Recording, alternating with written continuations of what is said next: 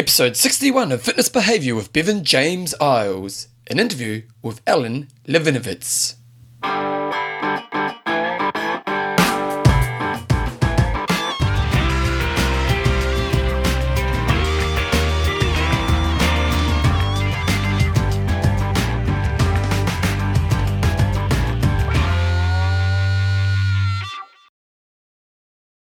Righto team, welcome along to episode 61 of Fitness Behavior, your fortnightly podcast on the behaviors that create a lifetime love of fitness so you get all the benefits that come alongside it.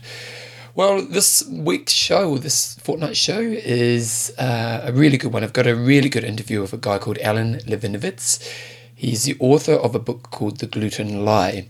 And I, am not going to go into too much detail right now because obviously the interview is going to really go into the depth of what the book's about and it's a really interesting angle around um, the messages we've sold around around food and diet and it's really interesting. I, will probably talk a little bit. I did this interview a couple of weeks ago, so I can't recall exactly the questions I asked, but I, I know for a fact that I find it really fascinating how in this modern time uh, people are getting defined by their diets and this kind of self of identity around what I eat is becoming very fascinating. I'm sure. Well, it's I know that social media accounts are very influenced by the world you're surrounded by, and the world I'm surrounded by is by fit people who tend to care about their health. And so, what I see on my Instagram and what I see on my Facebook tends to be people who are promoting their own exercise and nutrition life. If I'm going to be honest, uh, it's a lot about people posting pictures of themselves looking great, uh, or about what they're about to do with the exercise and so on, and also just what they are eating. And it's a really fascinating time around this. And uh, there are some lots of complications around this as well. And what Alan has done in his book here is he's brought a different angle at looking at how we're sold messages around nutrition. Uh, it's, it's, a, it's a very interesting book. Now, as you're listening to this, because I know a lot of people who listen to this probably have a strong sense of certain nutritional rules that they are stuck to, and, and you know, they probably have really helped them. Like I know, for example, you know, the paleo diet. The paleo diet has its critics and it has its people who really believe in what it's all about. Um, I'm not going to necessarily say my opinion on that today because it's not really what it's about. But what I want you to do, if you are someone who passionately believes that like paleo is the answer to everything, is to have an open mind to the discussion I have with Alan here because it's not he's it's he, he gives us a, perspective that I think all of us should look at and learn at and how we see the world. And it's a very interesting discussion. So I'm going to put that on in a few minutes. Um, before I do, there's just one thing I want to talk about before I actually put Alan's interview on, and um, uh, just uh, I just want to share a moment with you guys, and it's just a moment that was really special for me recently. Well, actually, two moments. Um, and the first one is I got engaged. um, just you know, I'm, I've been partnered with my partner for seven years, Joe, and I recently got engaged to her, so it's pretty really exciting. Um, but more on a fitness size, fitness exercise component. Um, I, I I got my running groups, and if you've listened to the show for a while, you know I have my running groups. And one of the, you know, I often talk about my Get Up to Five product, and my Get Up to Five product is that product for the new exerciser, and it's you know it's all powerful stuff. But we have a product called Race Team Epic, and Race Team is more our high end product. So it's for people who are doing half marathons, and our Epic one is it's a product that's designed to push these people to the absolute max. So we tr- we design a 10 week program where it's just absolutely it's just hard and hard and hard and hard. And then at the end of it we put this half marathon on which is to call it epic is almost an understatement.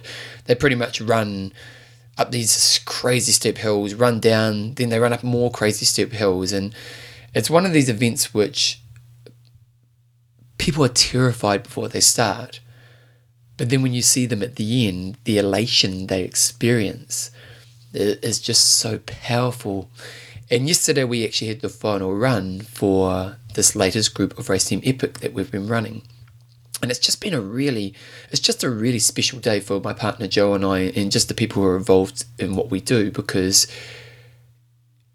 you see people overcome adversity in in really powerful ways. And there's something about that moment, you know, you see people, because very much on this day, I, we don't coach them, they go off and they do their own journey. And I'm just at the finish line, just collect them at the end.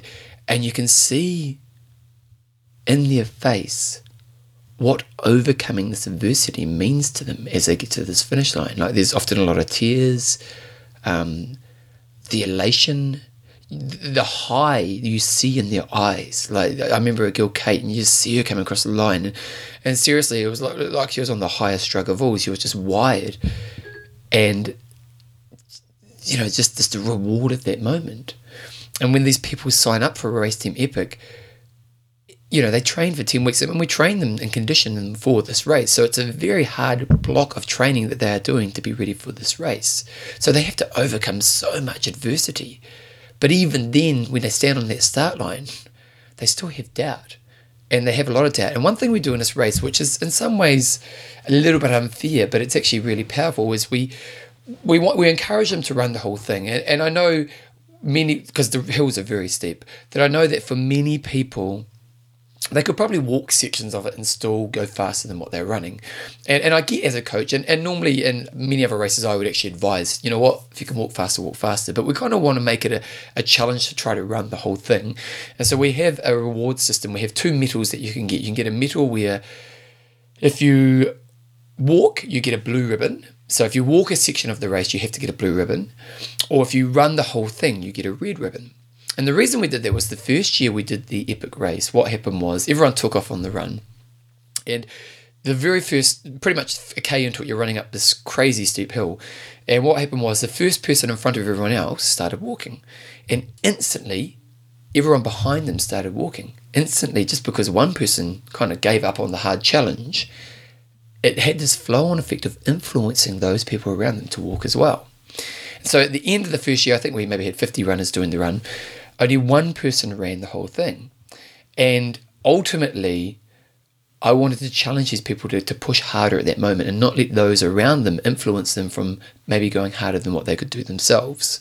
So at the end of the first year, when we did the second year, I thought, well, let's do a medal system that rewards those who run the whole thing. And to let the people know that that is the goal. We want you to see if you can run this whole crazy event. And the second year we did it, we went from only even one person to run the whole thing to I think it was 90% of them ran the whole thing. So I think second you had like 60 or 70 runners and only 10 people walked sections of it. And it was really it was a really powerful tool to get people to the highest levels. The thing about this epic event is it's one of these defining events that allows people to prove to themselves their character. And that's what I saw with these people who were coming up to the finish line. I saw these people having something in their life that reconfirms and reinforces and, and allows them to see themselves in a light that maybe they hadn't seen themselves in before. And the power of that moment is massive. The power of that moment where you've overcome something so, so hard that, that even though you've prepared in ways, you know, prepared with discipline and hard work, you still don't know if you're going to be able to do it. And then to see that moment when you know you're going to do it, when you're there, and to see the emotion and, and the reward and, and, and just, just to watch people's faces is, is such a powerful thing. And to me, that's always one of the greatest values of exercise is to have these tests in our lives that, that are these confirmations and, and these um, discovery of higher self. And I know for myself, to be honest, in my own exercise journey in this last period, I've always had just kind of the last period of my life's been a very injury prone period. And and while I exercise consistently in my life, I, I haven't had that. And I know I missed that. And I know it's something I'm going to seek in this next period of my time because I'm inspired by the people I watched yesterday. But as you think about yourself and your exercise, when was the last time you had that thing that, that challenged you and made you doubt, but, but also allowed you to create a sense of self that was higher, reconfirmed great qualities in yourself, and allowed you to move forward in your life knowing that you are a person who can overcome that next level of adversity. To me, there's real power in that. It's, to me, there's real power in that. And if you haven't had that in a while, maybe it's time you seek that out. Just, just something really, really cool to think about. Because I tell you what, you know, we think about what are the greatest highs in life, and I can guarantee that for the majority of people crossing that line yesterday, when they look back on 2015, that moment will probably be the highlight of their year. And that's pretty powerful stuff. Before I put the interview on with Alan, I'm going to uh, just talk about the patrons. If you want to become a patron of the show, it really does help me do this work. And obviously, recently you've seen that I've been more consistent in getting the show out there, and this is because of the patrons that are there supporting the show. I just want to name a few of people who are, and we've already got these people who have become patrons for a while now. We've got Paula Powerful, and uh, the nickname for Paula was The Punisher. We've got Marianne Clatt, and it's The Momentum. We've got George Baker, and it's The Wild Bill. And then we've also got Mary Power, and I've got the, because I've got the power. Also, Dave, Ginger Dave, he's the governor. So these people have been patrons of the show for a while, and also this month, or in the last couple of weeks, Rebecca Spears has become a patron of the show. And I thought Spears, what's a good nickname for Rebecca Spears? And obviously, what are you going to think of with a name like that? You're going to think of spear. And I thought I thought of someone, you know, like a, a warrior grabbing a spear and throwing it at a target. And so she, I've called her Rebecca Bullseye Spears. Yeah, Rebecca, you always nail the target. It's obviously I enjoy Rebecca's Rebecca's nickname. If you want to become a patron of the show, guys, it really does, it really does, makes a massive difference, and it, like seriously, it really does. And if it continues on, as I was saying, I really want to get this to become a weekly show, and if I can get that financial commitment from you guys, the audience, that just you know that would become a reality real soon. So far, I have 22 people, which I really really appreciate. These people becoming, you know, doing this uh, based on the numbers I have on the show, it's less than a percent of the people who you know do actually listen to the show. So if you are, oh, the way I think of it, if you if you buy a book year and you think the quality of content that I deliver to you every year is worth more than a book, you know maybe you could just check my that my way with the patronage. So check that out. Go to bevanjameseyles.com and you can become a patron of Fitness Behavior as well.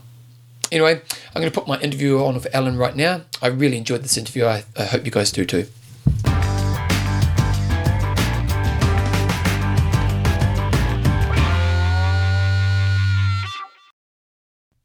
Okay, team. Well, I'm very pleased to have on the show today a, name by, a man by the name of Alan Levinovitz, and I've asked him how to say that a thousand times before I started the interview. Um, he is the author of the book called The Gluten Lie, and it's a very, very interesting book, which I um, highly recommend everyone has gets hold of and has either read or listened to because it's um, it's a, it's a very interesting subject. So, first of all, welcome along to the show, Alan. How are you? I'm doing great. Thanks so much for having me. Yeah, it's really good to have you. So, I suppose, first of all, can you tell me a little bit of your background? Because I know there's some people, there's been a little bit of criticism around your background, maybe not necessarily be the right fit for uh, uh, writing a book like this, but uh, in some ways, actually, I think it's a real strength to writing a book like this. But maybe can you tell us where you come from historically with your academic career?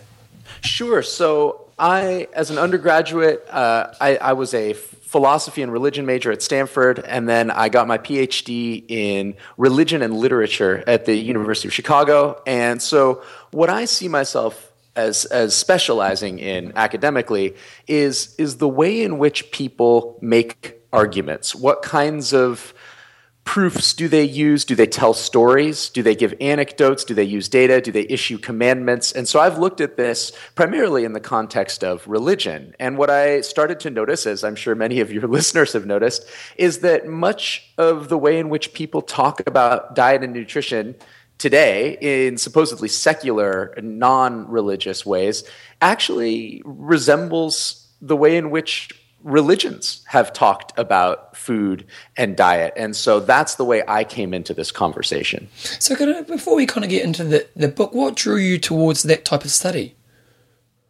What drew me towards what? The, your, your original study. What drew you towards the religious study? Yeah. And uh, so I was, a, I, I started when I first started college. I was interested in bioethics, and and then I realized that what what really fascinated me were the ways in which people made arguments. So people would tell a story in order to make a point about what was ethical or what wasn't ethical. Mm. And the best stories, honestly, were in religious traditions. And really? so I, I, ended up getting really interested in, you know, stories like Adam and Eve or, you know, parables in, the, you know, people are familiar with parables from the Christian Bible. And then also, you know, my own area of specialty, Chinese religion. There's all sorts of fascinating ways in which these philosophical and religious traditions have tried to make the case for the various truths that they believe in. So basically, religion has been so good at spreading influence. What have been the methods that have helped them to spread that influence?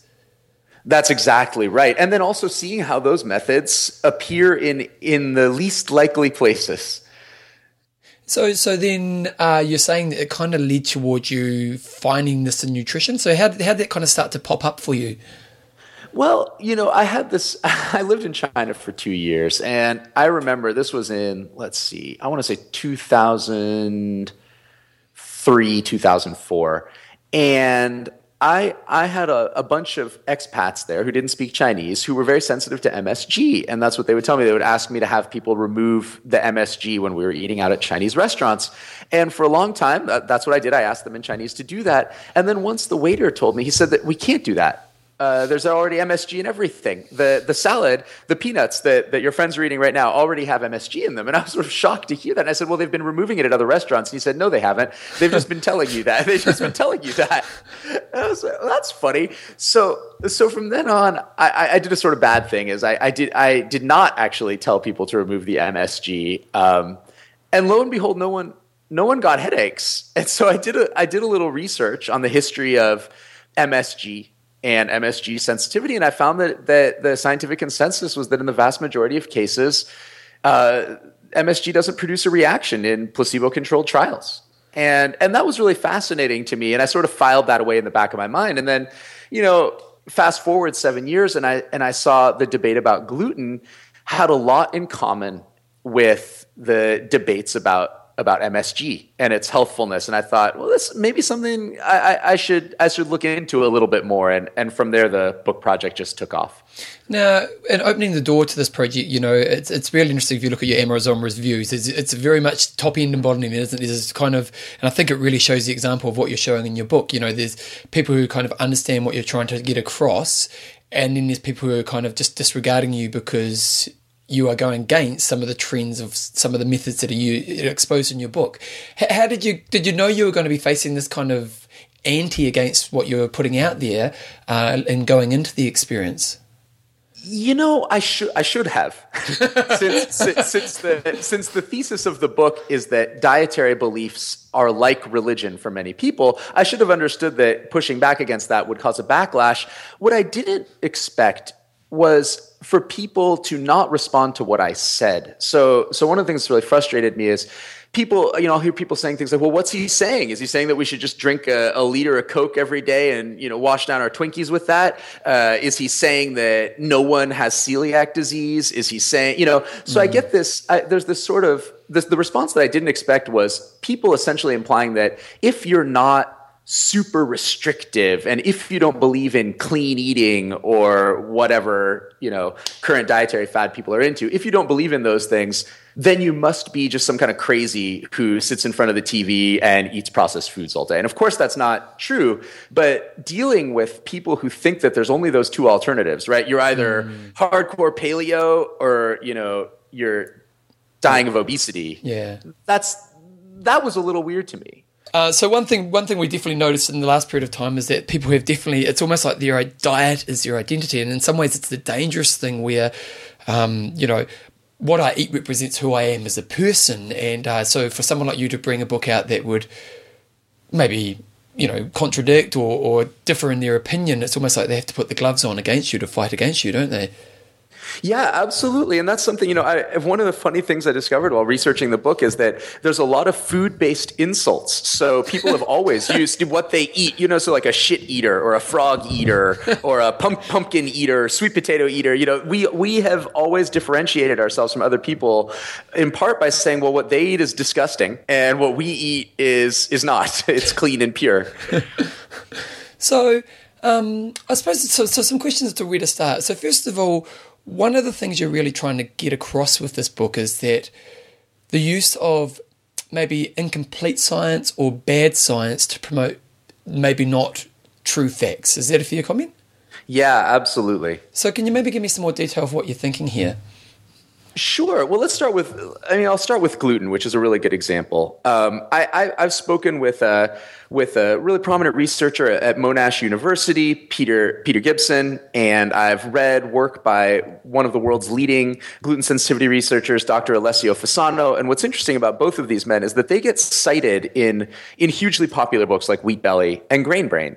And I I was shocked, quite frankly, to find that these men themselves don't agree with the conclusions of books like Grain Brain and Wheat Belly. So what I found was that when you actually went to the scientists and the researchers, the ones who are really doing the work and, and, and figuring out these very difficult nutrition questions, they aren't making promises of miraculous healing. They aren't saying that we figured out that gluten is this huge villain that everyone ought to eliminate from their diets. And I, one of the things I want to get out there with this book is, is to get people thinking critically about the sources of their information. Who are we listening to? And, and why is the story that they're telling so convincing and appealing to us? But, it's, it's, almost the battle for the everyday person, isn't it? Because, um, you know, like a lot of a lot of what we see out there and what's reported. I actually watched a very interesting documentary a few weeks ago, and they're talking about how easy it is to get bad science reported in mainstream media.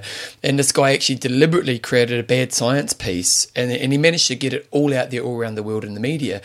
And uh, and it's one of the problems that Joe Public like you know who maybe don't have the time and the resource to kind of commit to high level research like how how are we meant to actually see that yeah, that's you know. So this is again. You you asked me about my background. One of the things that I think I can help people with is is figuring out what kinds of rhetoric or ways of talking to trust, okay, and great. what kinds of what kinds of words are alarm bells. So when you see the word miracle, that's a that's a big alarm bell. If someone says, you know, I've seen miraculous changes in my patients, or I've seen miraculous changes in the people that I work with, you want to think to yourself, hmm, this person sounds like they're trying to sell me something that's too good to be true. Or if you hear someone talking about how conventional wisdom mm. has it all wrong. And they're the, you know, no one believed Einstein. You know, anytime someone's comparing themselves with a misunderstood genius, or anytime someone's saying, you know,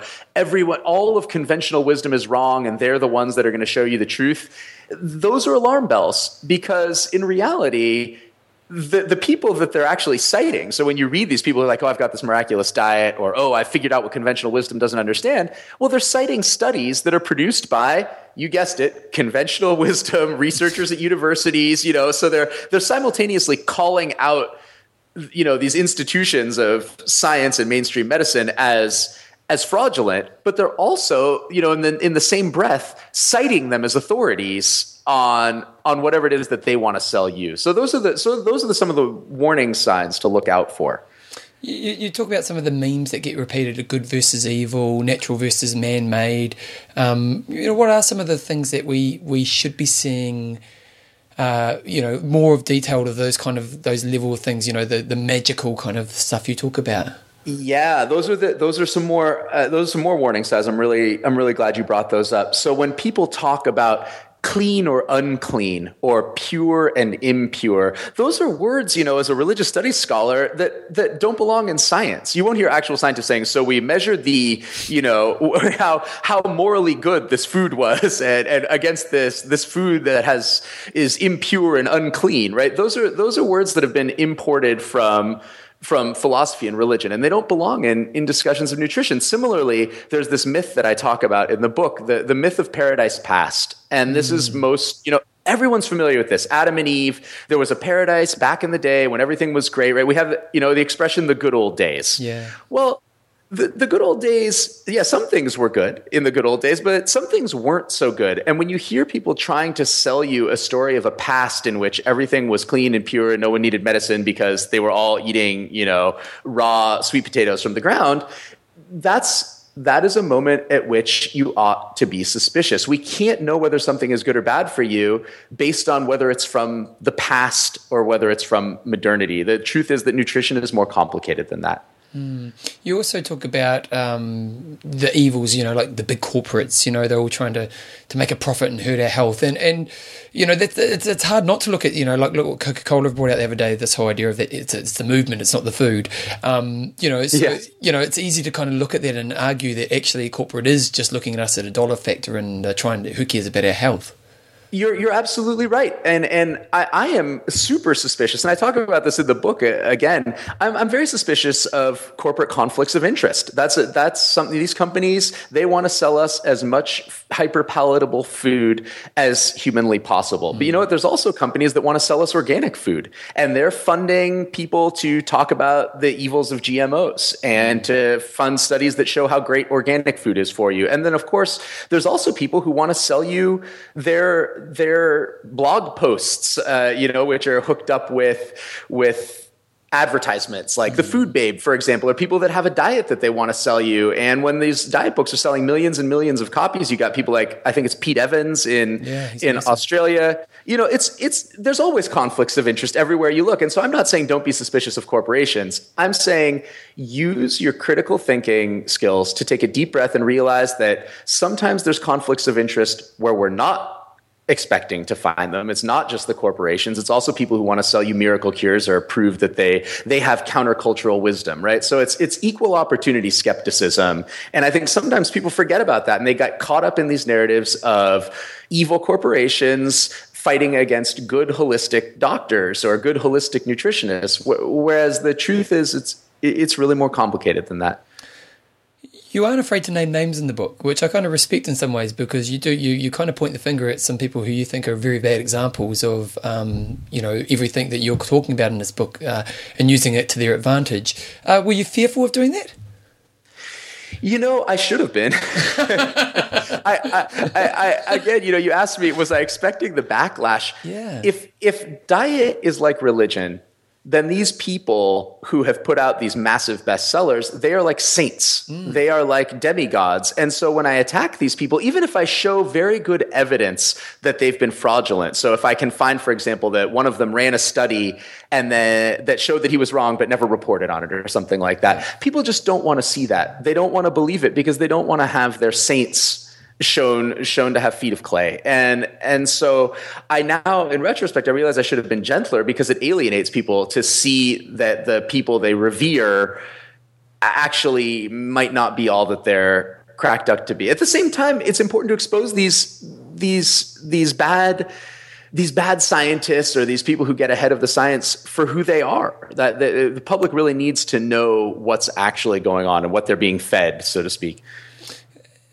I suppose to you know if, if, if someone's listening to this right now, you know, obviously the goal of your work is to expose people to you know these techniques that help us realize that we need to be a bit more of a skeptic and we maybe have to you know have a bit more of an open mind to maybe there's not so much truth to what's being told to us or at least explore it to a higher level um, when you think about that for the everyday person, but then they get kind of caught up in this whole idea of that I am this thing as well.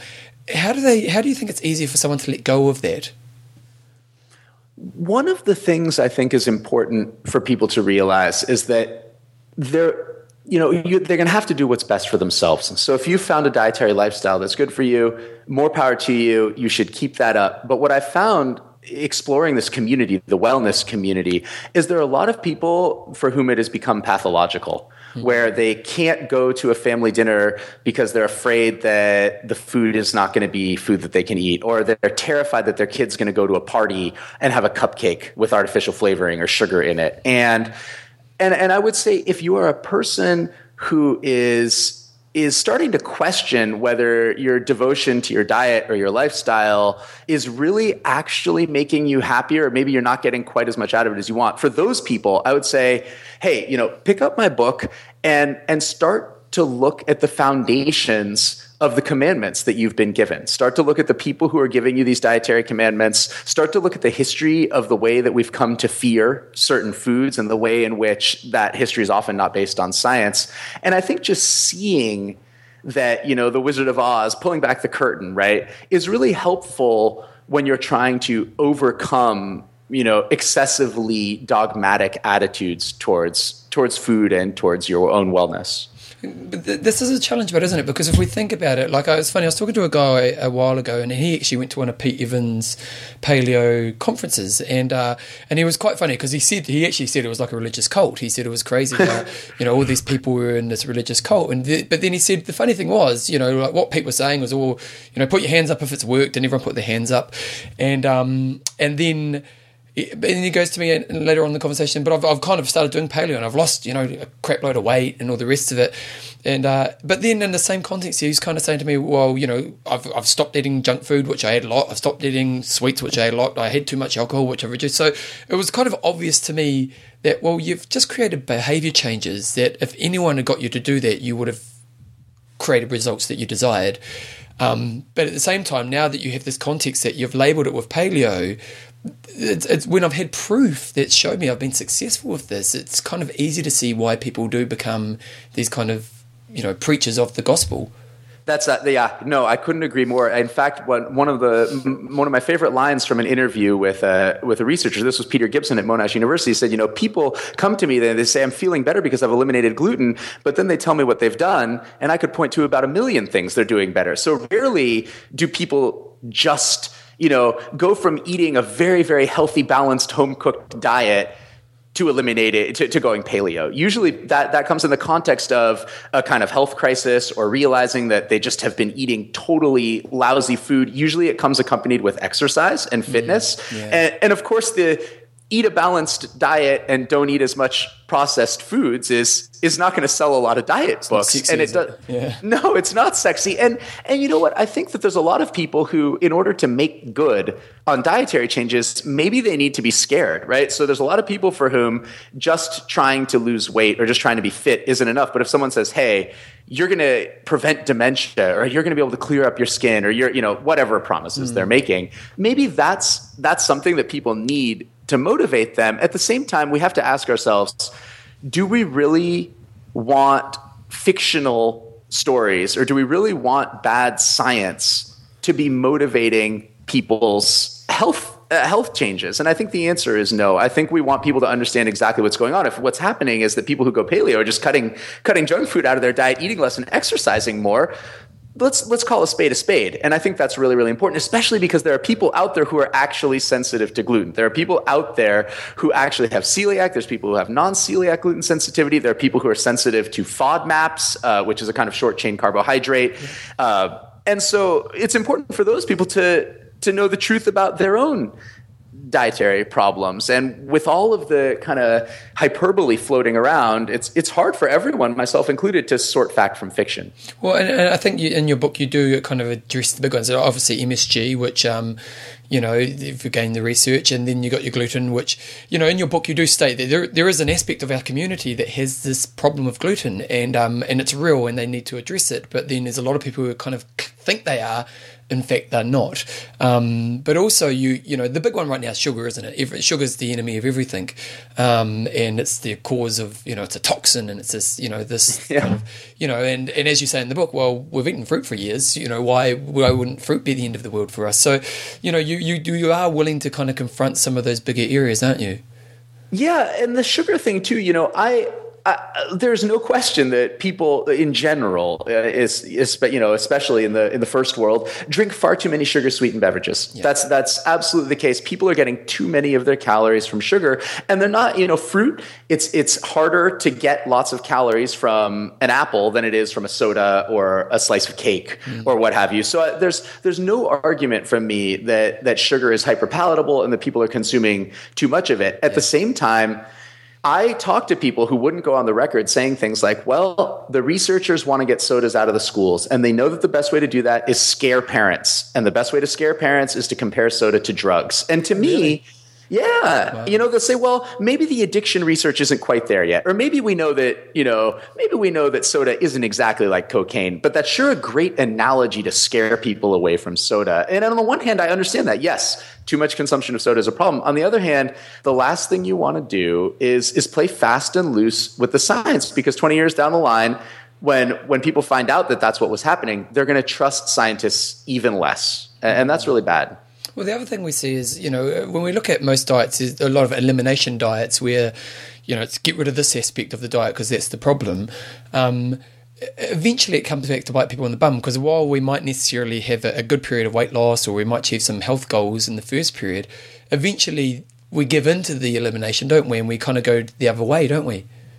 Uh, yeah, you know, this whole 30, it's funny coming into the space, which, you know, obviously all the people that I talk with, yourself, uh, people in the wellness community are very familiar. I didn't know about any of this stuff. So I found out about the whole 30 when I was researching this book. And people treat it like some kind of religious ritual. I did another whole 30. I keep doing whole 30s, right? It's, it's as if they're in this cyclical binge and purge cycle where they, they go on some kind of draconian diet, then they go off of it. They feel dirty and guilty because they've been cheating, right? It's like I was, you know, I say to people now, you can't cheat on your diet. Your diet is not a human. You know, it's it's you, you shouldn't feel this this depth of connection, uh, almost religious connection with the food that you eat. And I think it's unhealthy to be going through these cycles of well, I'm going to go on another cleanse. You should be able to live your life comfortably with habits that are sustainable and comfortable for you without feeling like you're cheating and then you're clean and then you're cheating and then you're clean. Uh, you know, I I'm I'm I'm fit and I'm healthy and I love my food and and part of the message I want to preach, if you'll excuse the term, is that you can be healthy and you can have a sustainable life and not have any foods that are taboo.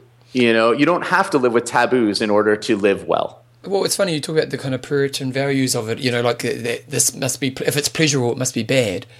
Yeah, yeah.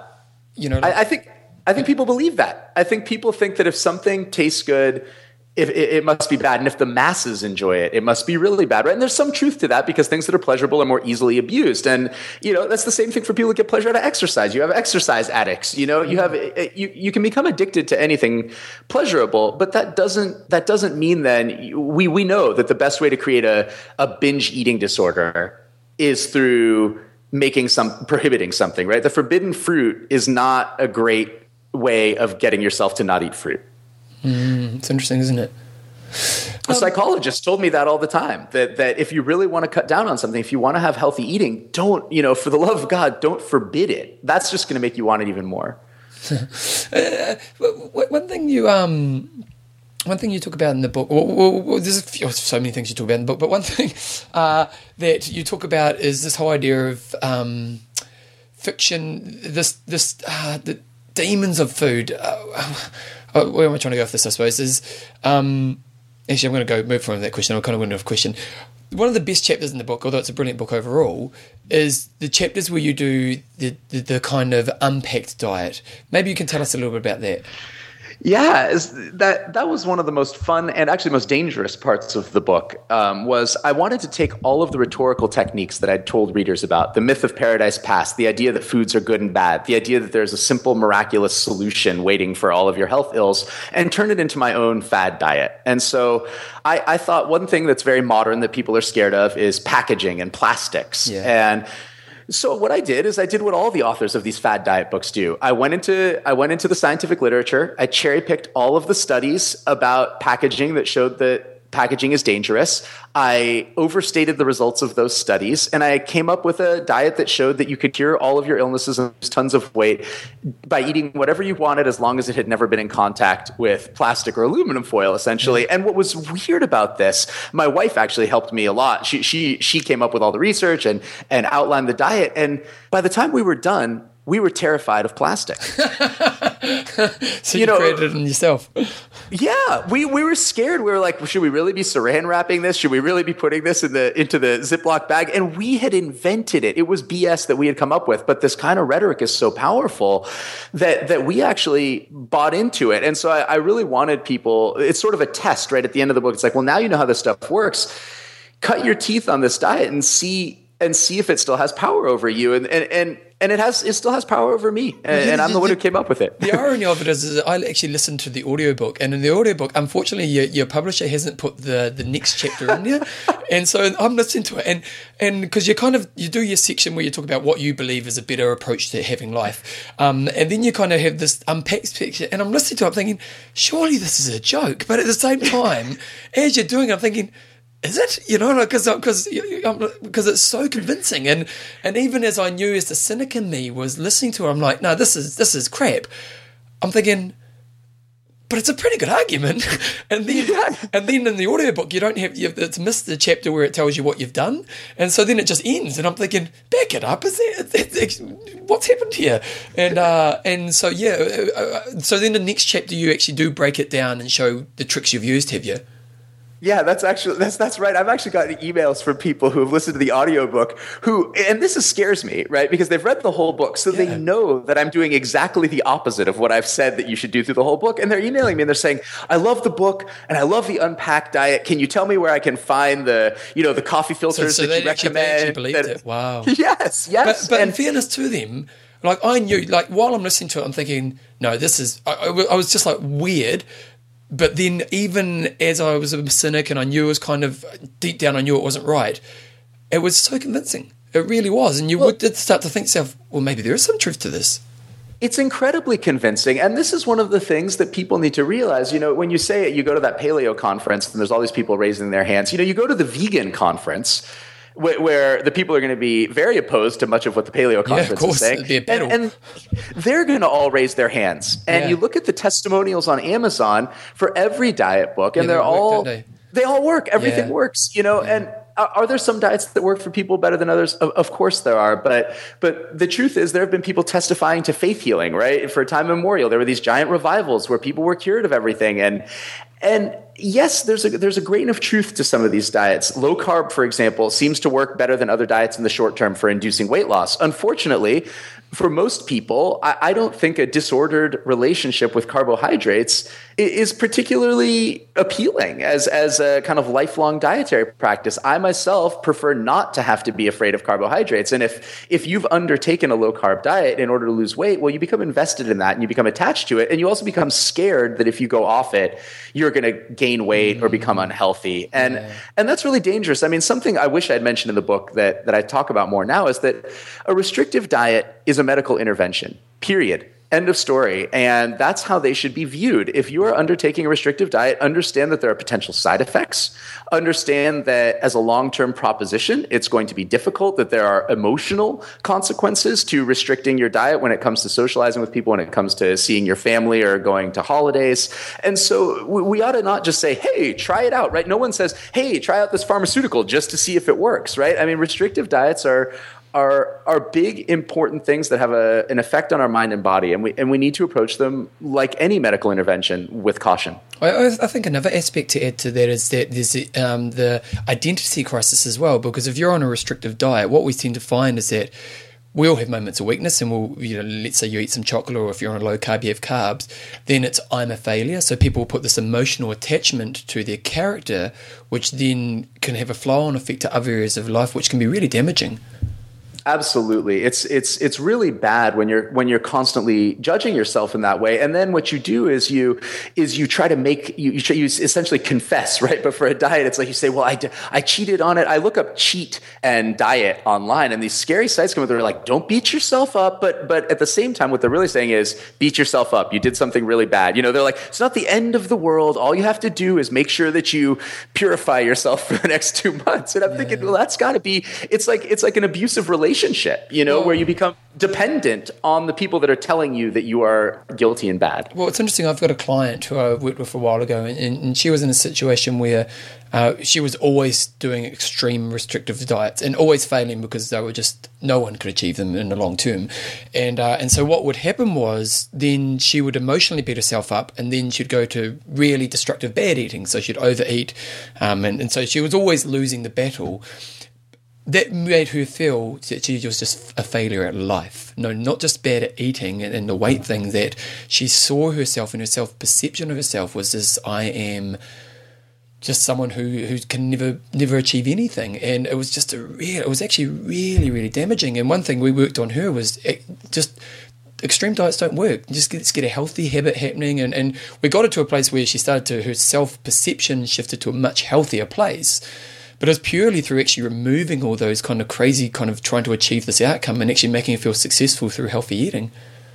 Yeah, that's. I'm glad you brought that up, Bevan, because oh, that was something when I got into this. What I was really looking at was history and science. That's what I was interested in. But I started running into all these tragic stories like the one that you're telling of, of people who who became disordered eaters when they didn't have to and in the mm. process sort of developed this disordered relationship with themselves and again you know sometimes these restrictive diets work for people you know there are people that are happy being puritans and never dancing and yeah. you, know, yeah. you know there, there are people for whom severe lifestyles work but for the vast majority of us who live with and have family who aren't a part of these ways of life it's very very difficult to maintain maintain that. And and it's very very difficult to keep up that identity. It can be painful. So uh, it's you know again be very very cautious. And that's not to say of course and i know you i'm sure you agree with me and my list, your listeners agree as well is that you can definitely eat more healthfully. You can make changes in your life that will be sustainable over the long term. It's not to say that we should just do whatever we want eat whatever we want yeah. not exercise. But there's a big difference between that and believing in these myths and believing making food into this good evil pure impure world that that i think is is taking it a bit too far. A lot of people are going to say okay well obviously you know what you're saying is interesting and i'm sure some people probably still disagree with you but you know what would be the you know because at the same time obesity is a massive problem. And uh, you know we look at the statistics and uh, the you know, far out, man. I was watching a documentary about American obesity the other day, and it's just scary. Um, so, what are what are your thoughts on how, as a society and as community and as individuals, can we have a healthier relationship with food so we can actually be a healthier being? I, so I, I actually I, as a, you know a disclaimer he's a, he's a friend of mine as well but there's this book called the Dorito Effect that just came out by a guy named Mark Schatzker. And Schatzker's argument is that the real problem is that we don't understand flavor that that what we really need to do is cultivate palates where we want to eat healthfully. And where we're not eating healthfully to eat healthfully we're eating healthfully because that's what tastes good to us. Okay. so for me personally I don't crave uh, there. I don't crave a Big Mac. I don't crave soda simply because uh, my culinary culture, what I do, the way I cook, the foods I enjoy, and and how I was raised, thankfully by my parents, is is home cooked, uh, home cooked delicious meals. You know, that's that's what I like. And and my parents never once gave a thought to being healthy. In the same way that you know, whether it's the Japanese that you idolize or the Mediterranean diet or whoever it is that you're idolizing, these diets didn't come about because they were trying to be healthy. They came about because they were trying to develop a, a culinary culture uh, based on seasonal foods, foods that taste delicious, good cooking practices. And so I think that what we really need to do is, is start making food a centerpiece of our culture again, not something that we need to get done quickly, not a means to an end, whether that end is health or pleasure, um, you know, like just getting your sugar buzz or whatever, but making it a really important part of our culture. And I think if we do that, we'll be able to fight you know the obesity epidemic but also the the fact that even people who are not overweight are still very unhealthy because they're sedentary and eating crap foods all the time we'll be able to fight that in a way that you know like a diet is sustainable over the long term we can only twist society's arm so much but eventually you know if we want to have a sustainable solution to these problems we need to change the way in which we think about food and culinary culture and, and in your book, you talk about um, you know some of the, some of the tips you do give is is this whole idea of have dinner at the table, take your time, don't rush your food. You know those types of um, enjoying the experience of food. Yeah, absolutely. I think that if you if you enjoy if you enjoy the experience of food, you'll find that you you eat less. Really? and you eat you eat better absolutely so I, I, recommend in the book this i say eating in the fourth dimension which is don't eat during time you've set aside for something else set aside time to eat mm. and i found that you actually consume less food because you're not eating mindlessly you're not eating while you're doing other activities. And so you know i'm not saying you know make this a way of life but but try as best you can to to prioritize food as food, to sort of be grateful for your food and know where it comes from and be, you know, either have cooked it yourself or, you know, sometimes you don't have time to cook it yourself, but then realize that, that you don't have time to cook it yourself and still try to savor whatever it is that you're eating. I think that's really, really important. And I wish more people started thinking about wellness and health holistically. And when I say that, it's funny. A lot of your listeners will be like, "But that's exactly. I go to a holistic doctor, and they told me to get on paleo or whatever." But holistic means mental and physical health. And I think if you're constantly worrying about what your food is going to do to your health, you're not really mentally and physically healthy. A holistic approach to your life means understanding that food isn't just about you know helping you lose weight or helping you biohack yourself to optimize your mind it's it's a part of a much larger beautiful culinary tradition. It's about what you ate with your parents growing up. It's about sharing celebratory meals with your children and, and so on. And so I think that's a part of food that we need to bring front and center instead of relegating it to the sidelines. Yeah, it's fascinating stuff. Um, for the people listening to this today, um, because I'm sure you know we've got a lot of people's ears kind of perking. Um, what would be your message that you want to, to take home from kind of your work? I want people to know that they don't need to be afraid of their food, and they also shouldn't expect too much from their food. That's the religious side of food. The Taoist monks that I study, the story of Adam and Eve, they all make food about salvation and damnation. You're living in the Garden of Eden, then you eat the apple that was, or the fruit that was advertised by the snake, and boom, you're in pain and you're dying and you're suffering. You've got to do agriculture, yeah. you know. And what I would say is break free of that. When you when you reduce the power of food, you will reduce the power of food over you and and that's a really important message to keep in mind. If you're someone that struggles with food don't make food into this giant enemy because then it really will be this giant enemy. Try to make sustainable changes to your diet. Don't believe people that are telling you that that there's a miraculous diet that can save you but if you don't follow it you'll die. And i think that will improve your health mental and physical when it comes to food and nutrition. Um, and and obviously by using tools like your book, you can start to understand how you have been maybe manipulated to think things that are actually maybe damaging for you in the long term. Yeah, that's what I'm hoping for people. And you know, I I am of the you know people say, well, what about the you know everyone told that the government told us that fat was bad, and now they're telling us that eggs are good. We can't trust them either. And, and you know what? That's true. There's a lot. It's not just crazy quack doctors who are guilty of this. Nutrition science as a field has oversold itself, much in the same way that economics as a field has oversold itself. Right. So there's a lot of fancy mathematical equations, but you've got some people saying that you need to raise taxes, and you've got other Nobel Prize winners saying you need to lower taxes taxes. And that's because the truth is economics is is not as scientifically sound on its proofs of what taxes you should have or not have as something like physics. And the same is true in nutrition, right? That we don't know as much as we would like to know about nutrition. And so the government, as well as quack doctors, has oversold us its knowledge. And it's time to recognize that and be humble about where we currently are with the science on food and, and where how we should talk about it. It's funny because you know I'm, I'm a fitness professional, and you know people look to me for advice and all the rest of it. And and I'm I, I actually have a pretty healthy relationship with food, and uh, that like I have chocolate every night, and um, you know like I, I drink some coke occasionally. You know, I, but but at the same time, it's all within healthy levels and all the rest of it. But when people find out that I have like a, I have four pieces of chocolate every night, and I love it, and so like, I really love it, and. Uh, people like it blows people mind away that a, a, guy who's meant to be a fitness professional would have chocolate in his life and it's like well why wouldn't i really enjoy my chocolate you know but it's just that healthy kind of perspective with it isn't it yeah no people think that uh, they think to themselves well how could you possibly that that that that how could you possibly consume these foods that I have put into the bad column? I mean, soda, people would just be shocked, you know, yeah. to hear that that a fitness professional could consume a soda and and not you know I don't know keel over and die or yeah, become yeah. a, a soda addict. I do choose the diet option, but you know I, will have some occasionally, and it's like.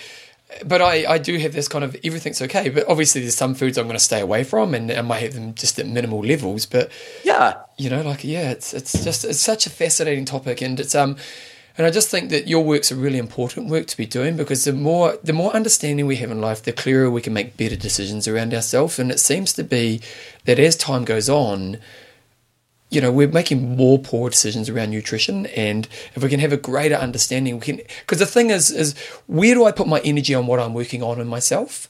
And if I'm putting my energy in an area that ultimately ends up hurting me, well, that's not good use of my energy. Whereas, let's say you have got a bad diet right now, and you know it, and, and deep down you know that you're having too much fast food, and you're, you know, you're eating too much sugary food, and and you know you're drinking too much soda and that. Well, the area should you should be putting your energy on is reducing that and replacing it with some good healthy habits.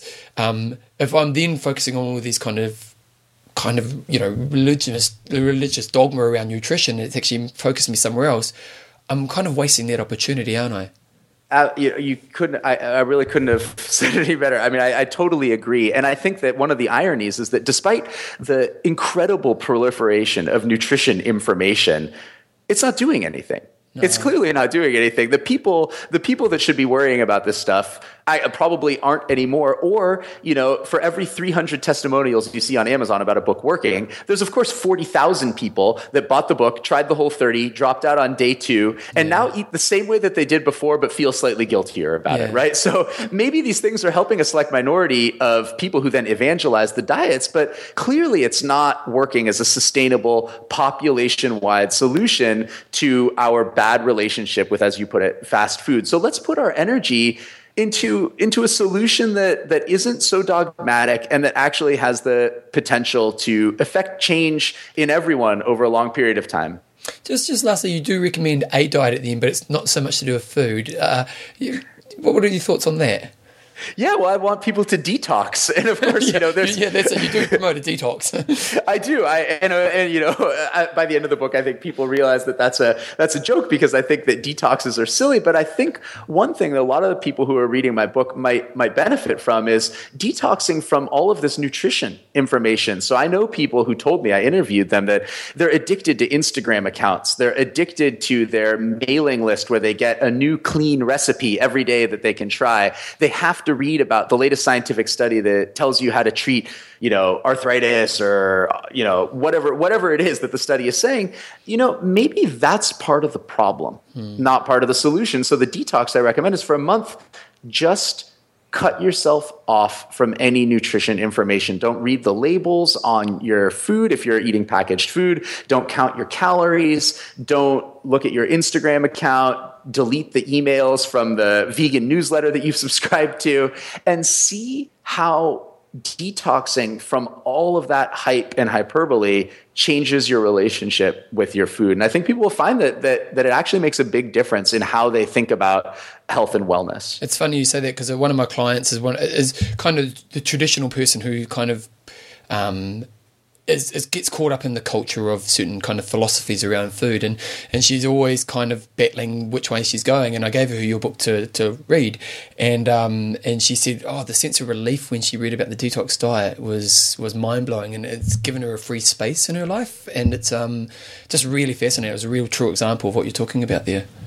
That's really, it makes me really happy to hear that too, because so often the blowback I hear from people are saying, you know, essentially, why do you have to rain on our parade? Or why do you, why are you saying that I'm bad or wrong? And so it's, it's nice to, it's nice to hear from people who, who gather that the message of this book is not, hey, everyone out there, you're stupid, but rather, hey, maybe you can lighten up a little bit on yourself. Maybe you can lighten up a little bit with your relationship with food and actually have the same health benefits that you're getting but not feel scared and not and feel empowered about your relationship with food instead of feeling like you're you're constantly on the brink of cheating or being dirty. Yeah.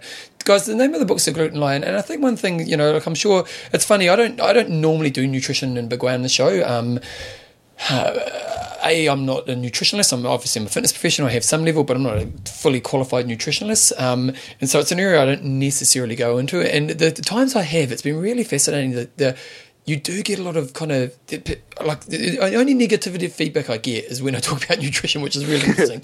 uh, and um, because again, people have these kind of very set in their ways way of thinking, and anything that contradicts it is is really kind of confronting to them. And I think one thing that as you're listening to today's interview is to to really be aware of your own confirmation bias. You know, to really be aware of what are the things that that I've set in stone in myself that maybe I need to reflect on and maybe look at them in a different light and maybe understand that maybe there isn't that isn't necessarily 100% true and to learn different meta, uh, methods so that I can become a bit more of a, a, critical thinker in a way that leads to better decisions in my life. And um, Alan's book uh, is is a really great place to start. It's called the the gluten lie. You can get it on Amazon obviously anywhere else. You can get it around bookstores and stuff like that Alan Yeah, absolutely. You can get it hopefully in any any independent bookstore or in uh, or in bricks and mortar bookstores as well. So And, uh, it's, and it's available website? wherever books are sold. My website is right now. It's just for the book. It's www.theglutenlie.com, and you can read the introduction to the book for free there, just to get a little bit of a sense of what it's like. And I highly recommend it. And, and as I say, when you get to that last part of the book and he does the uh, the what was it, the restrictive diet of the the no plastic diet. Uh, the unpacked diet was uh, when you get to that, it will blow your mind away. It's it's a brilliant book team, and um, yeah, if you want to check out his work, or if you want to go see Aaron on his website, go to theglutenlie.com and he can you can point to him, and I'm sure he'll answer any of your questions. Uh, thanks for your time today, mate. It's been really great talking to you. Thank you so much for having me. It's been a pleasure.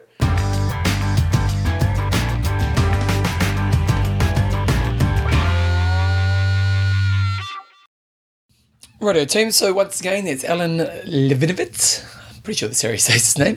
Um, it's one of those names that when I read, I, I'm not, you know, you guys know I'm not that flash with names anyway, but it was one of those ones where I, was, I, was, I have to ask him his name before I start the interview.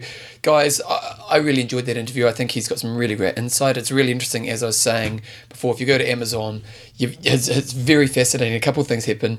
First of all, it's all five star reviews or all one stars, and it's people, you know, it's very interesting why that's the reason.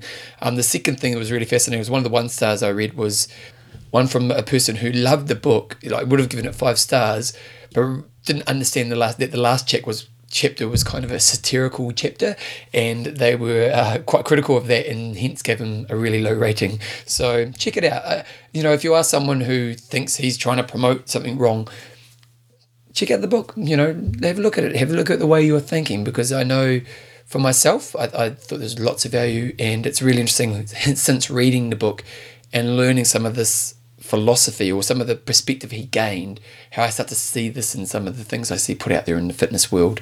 And because there's a lot of people out there trying to make a buck, maybe not selling the best messages. So, you know, check it out.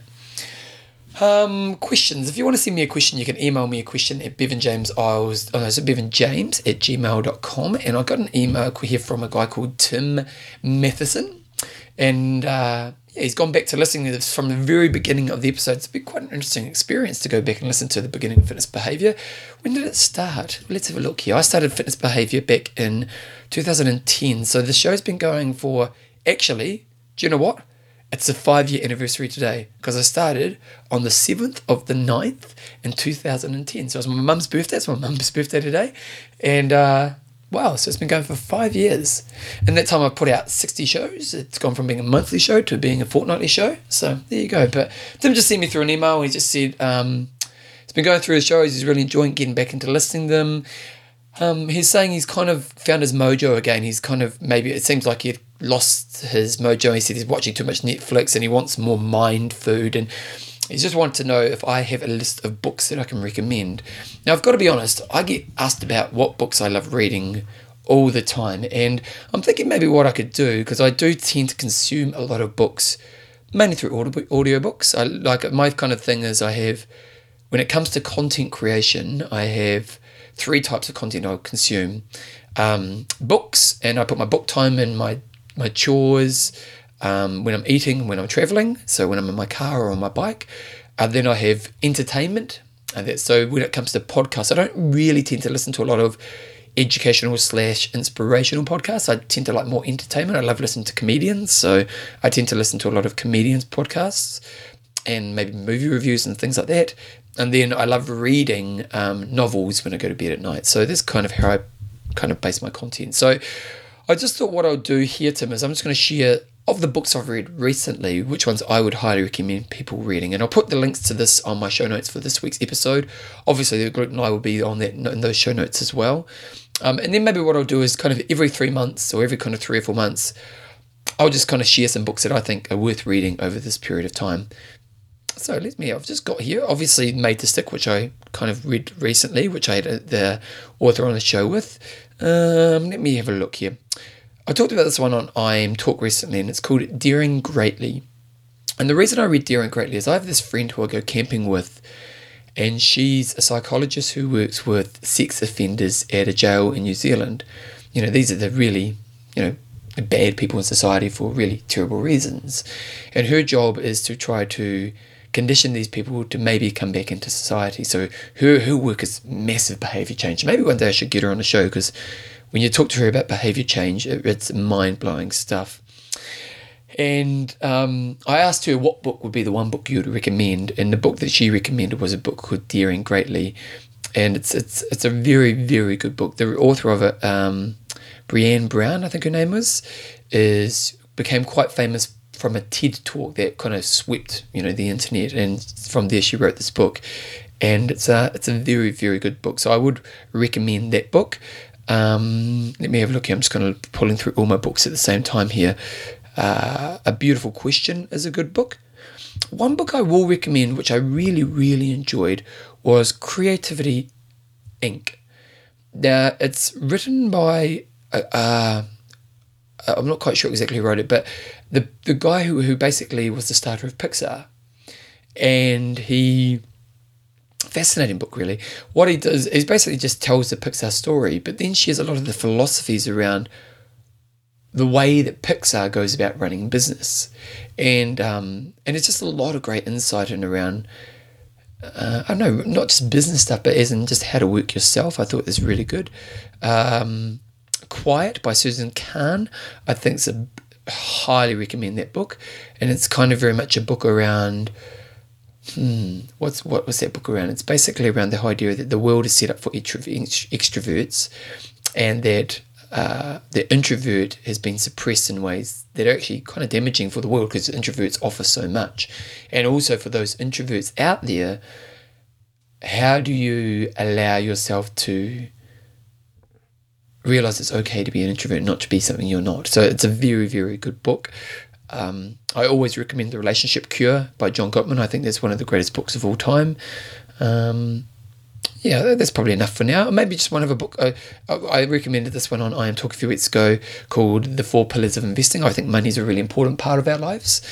It's actually interesting. I do this mentoring work, and I had a client a while ago, and I never used to bring up money unless they told me that you know money was an area they're trying to work on, and um, and turned out this person was really struggling with money. It turned out it was uh, causing big issues in other areas of their lives, and they'd never really addressed this part of their life and it was becoming this big problem. And then once we addressed it and started working on their financial system and their approach, it made massive change to their lives. And I think that our financial responsibility and our financial tools have a massive influence on the well being of our lives.